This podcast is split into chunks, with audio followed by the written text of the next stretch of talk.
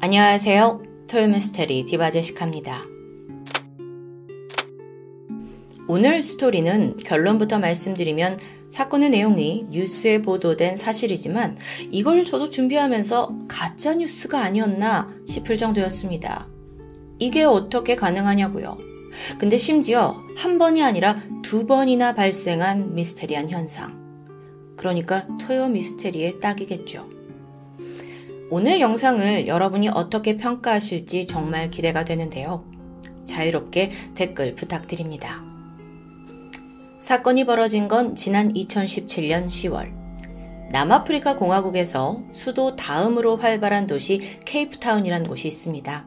그 근처에 있는 스텔른 보시. 여긴 남아공에서도 대표적인 부촌으로 꼽히는 지역인데요. 10월 4일, 이 지역에서 오래 거주하고 있던 주민, 60대 카사이 씨가 병원을 찾았습니다. 그는 지난 몇 달간 복통으로 꽤 고생을 했는데 의사가 이렇게 보더니 원인을 발견했어요.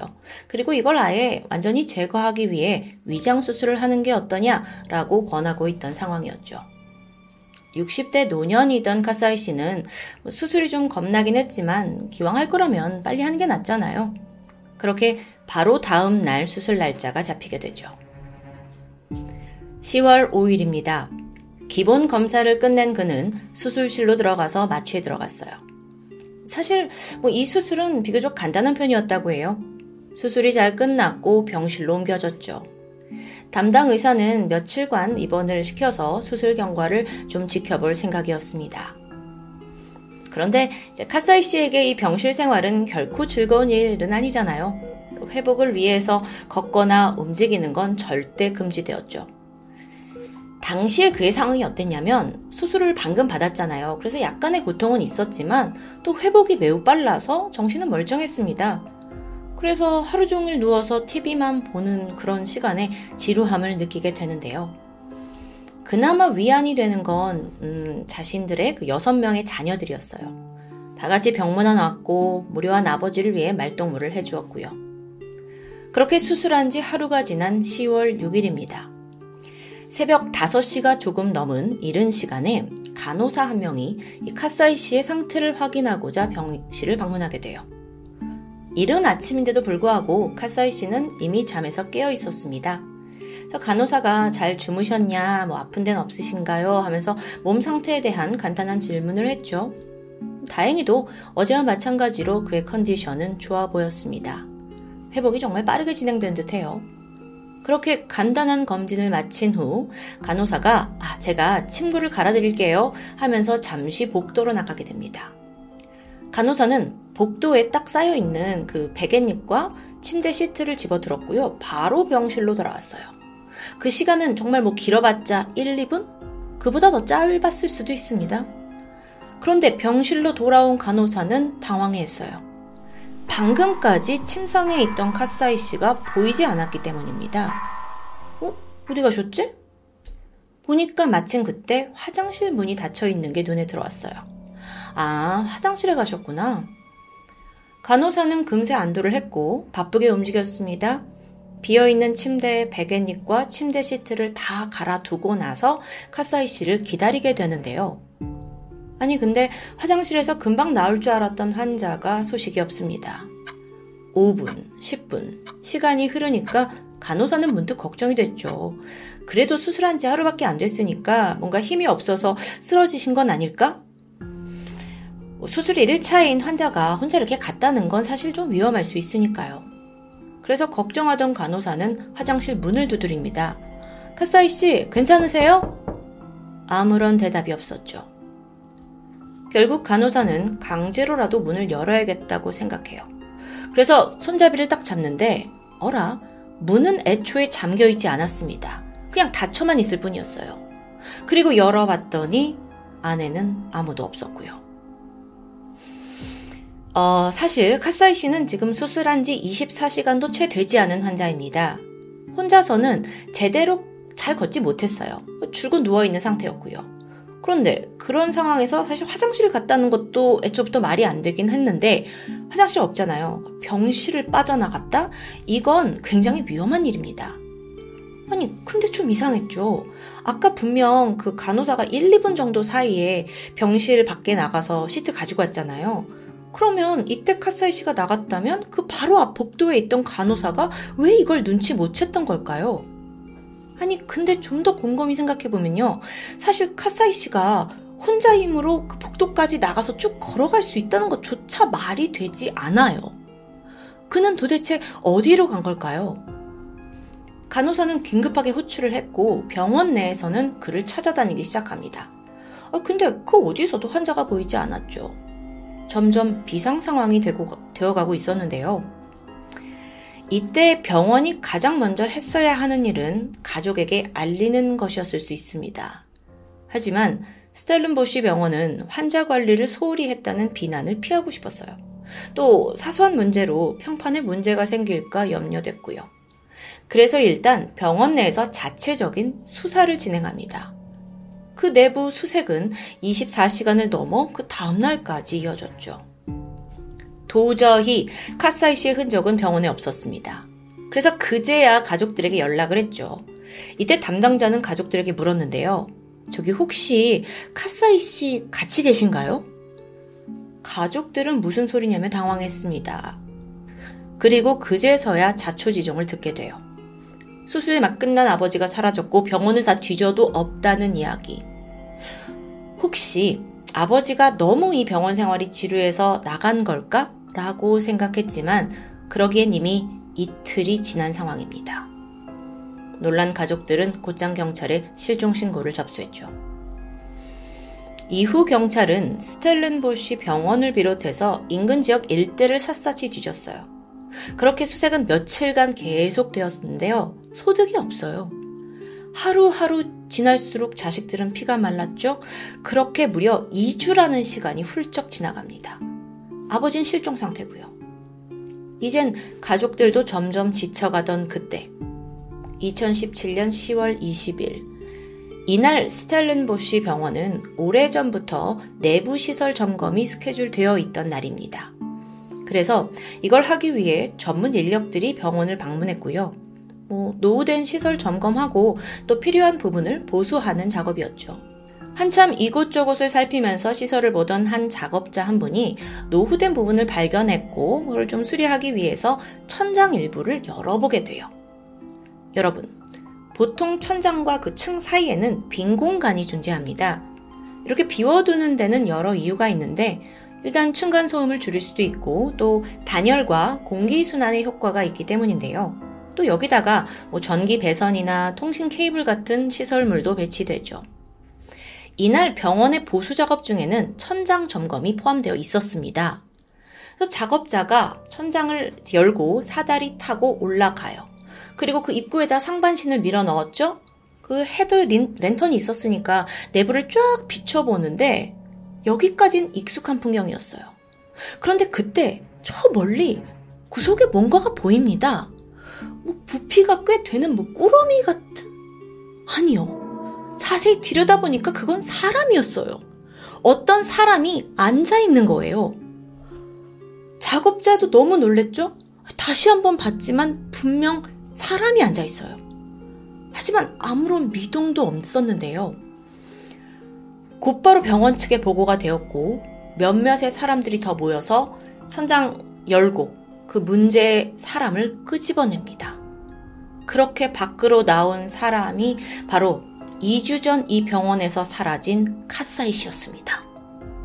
안타깝게도 그는 이미 숨을 거둔 상태였죠. 이거 지금 도대체 무슨 상황이냐고요. 정리를 하자면 10월 5일에 위장수술 받고 10월 6일에 갑자기 사라진 환자가 2주 뒤에 병원 천장에서 죽은 채 발견된 겁니다. 잘 아시겠지만 천장과 천장 사이 공간은 뭐 일반인들이 쉽게 오가는 곳이 전혀 아닙니다. 어둡고 좁고 무엇보다 애초부터 뭐 들어갈 수 있는 방법이 거의 없어요. 전문 장비가 있어야만 가능하죠. 그런데 막 수술을 끝낸 그가 제대로 걷지도 못하는 상황에서 어떻게 혼자의 힘으로 여기에 들어온 걸까요? 지금 이 상황은요, 도저히 상식적으로 설명이 되지 않고 있습니다. 한편 아버지의 사망 소식을 들은 가족들은 절망했고 동시에 강하게 병원에 항의했어요. 여기에 대해 병원 측은 자신들의 과실이 아니다라는 입장입니다. 왜냐면 분명 카사이 씨는 수술 뭐 부작용으로 사망한 건 아니잖아요. 그리고 조사에 의하면 사인은 정확하지 않지만 이미 사망을 한 뒤에 천장으로 이동한 것 같다고 주장하는 거예요. 아니, 이건 또 무슨 소리냐고요. 아니, 사망하고 나서 어떻게 글로 옮겨지냐고요. 병원은 사실 이게 무슨 일이 벌어진 건지 자신들도 정확히 알 수 없다는 애매모호한 입장이었죠. 혼란스러웠던 거예요. 여러분은 어떻게 생각하시나요? 혹시 병원이 무언가를 은폐하고 있을까요? 그런데 이 다음 이야기를 들어보면 생각이 조금 달라질지도 모릅니다. 카사이 씨의 미스테리한 죽음이 일어난 지 약 1년 반 뒤인 2019년 5월 15일. 남아공 동쪽에 있는 도시 덜반에서 벌어진 일인데, 여긴 같은 남아공이긴 하지만 앞서 그 스텔른 보시와는 서쪽 끝, 동쪽 끝으로 1500km나 떨어진 먼 곳입니다.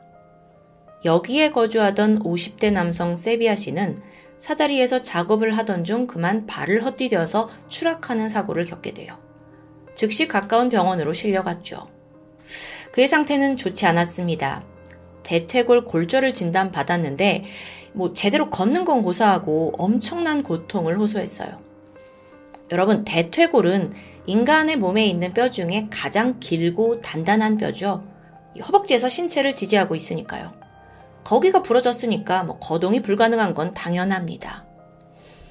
결국 그는 이틀 후인 5월 17일 좀 더 큰 병원으로 옮겨져서 수술을 받기로 해요. 같은 날, 그를 이송하기 위한 차량과 인력이 모두 준비되었습니다. 큰 병원으로 가야 하니까요. 그래서 의료진은 세비아 씨를 옮기기 위해 병실을 찾아갔는데 그는 없었습니다. 이상해요. 대퇴골이 부러진 사람이 혼자 힘으로 사라진다는 것 자체가 말이 안 됐거든요. 아니, 근데 어딜 간 걸까요? 혹시 납치? 병원은 경찰과 가족에게 연락했고 이후 수색이 시작되었습니다. 그런데 앞서 카사이 씨 때와 마찬가지로 세비아 씨의 흔적을 찾지 못했습니다. 그렇게 무려 6일이라는 시간이 흘렀고요. 그런데 언제부턴가 이 더반에 있는 병원 한 구석에서 심각한 악취가 나기 시작합니다. 처음에는 뭐 넘길 만한 수준이었는데 강도가 점점 세져요. 그래서 병원 직원들이 악취의 근원지를 찾다가 한 창고 앞에 멈추게 되죠. 문을 열어보니까 천장에서 검은 액체 같은 게 흘러나오고 있습니다. 악취의 원인 같아요. 하지만 가까이서 보니까 그게 단순한 액체는 아니었습니다.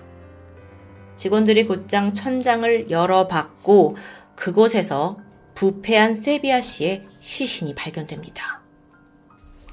다시 한번 말씀드리지만 세비아 씨는 대퇴골이 골전된 환자였어요. 수술을 당장 앞두고 있을 만큼 심각한 상황이었고요.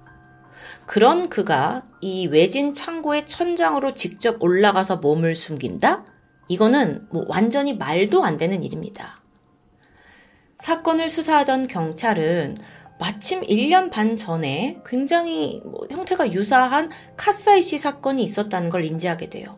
그래서 혹시 이 두 사건이 동일범에 의한 게 아닌가라고 관련성을 의심했죠. 뭐, 뭐, 시나리오를 써본다면 누군가가 환자들을 살해한 뒤에 시신을 천장에 숨겨놓는 게 아닌가라는 추측입니다. 근데 이게 기본적으로 말이 되지 않죠. 이들을 이 두 사람 사이에 접점도 없고요. 이 둘을 굳이 죽여서 천장에 두는 이유는 또 뭘까요? 그리고 이들이 사라진 시각에서 이게 말이 앞뒤가 전혀 맞지 않아요. 그러니까 수사조차 진행이 힘들었죠. 그렇게 두 사건 모두 결국 미해결로 남고 마는데요.